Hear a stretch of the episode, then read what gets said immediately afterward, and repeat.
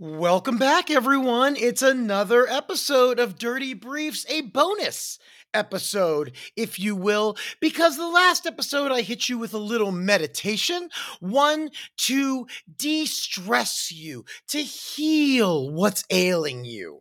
But that was a short episode, and I thought, why not break this week into two? Different meditations that can be used for different areas of your life. So, I am very excited to bring you this meditation because I have not been partying in a while, but I used to be quite the little wild man when I would attend a shindig. I'd be hanging naked from the chandelier. I would be drinking all of the bleach under the sink. I would black out constantly and forget everything that I had just done. Some of us, we like to black out. It's like time traveling. It's fun. But some of us need to remember what we are doing. So here is another meditation to remember what happened during a blackout. Once again, we're going to go deep. If you're driving a car, please, please pull over to the side of the road. Otherwise, get comfortable and prepare to explore the deepest caverns of your insides. Here we go. As always, we begin by closing our eyes. Take a deep breath and count to five. One, two, three, four. Exhale with the same count. One, two, three, four, five. Inhale again. Only this time, go back in your mind to the night where you lost all consciousness. Think about what you were wearing. Was it your college university hoodie? Was it that little black dress that Mark said you look super hot in? Think about it. Exhale. As I continue to speak, please keep inhaling and exhaling. Keep your breath steady. The deeper you go, the more the memories will come racing back. Take yourself to the party. Where was it? your friend Christian's house? A fraternity? Maybe a Chuck E. Cheese? Take yourself into that party.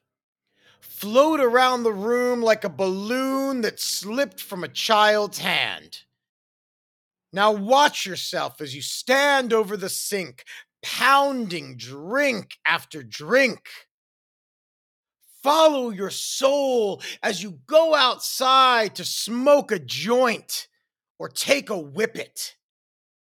Inhale again, and as you do, feel the smoke from that joint or the nitrous from that whippet filling your lungs. Remember that feeling as it flows throughout your body, taking you on a journey all the way to the moon.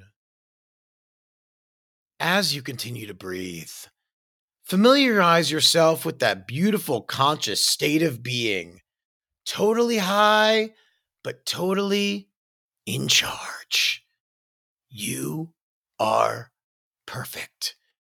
You want another drink, but you don't need it. Now the thoughts come. Why did you wake up wet? Wearing someone else's clothes? Why do you have 37 missed calls from the host of the party? Follow yourself as you take off your clothes, paying zero attention to everyone around you, telling you to please not do that. You do not want to be this person. Watch as you pour lighter fluid all over your clothing and proceed to light a match. Was this a political statement? Or were you just fucked up and in need of attention because mommy never gave enough to you? It's all coming back. Jumping in the pool naked, spreading eagle, and pushing a cocktail weenie into your butt. Sure, at the time it seemed like good fun, but looking back, you were not the life of the party. Remember this feeling of shame.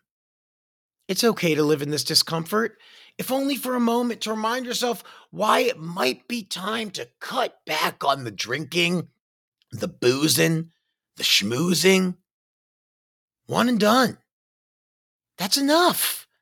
One drink and done, one and done. Or two and make do.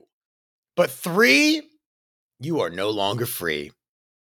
It's not a contest. Just by being there with your whole being, you've already won. Now come back to this place of solace. Forgive yourself and tell yourself you are enough. God damn.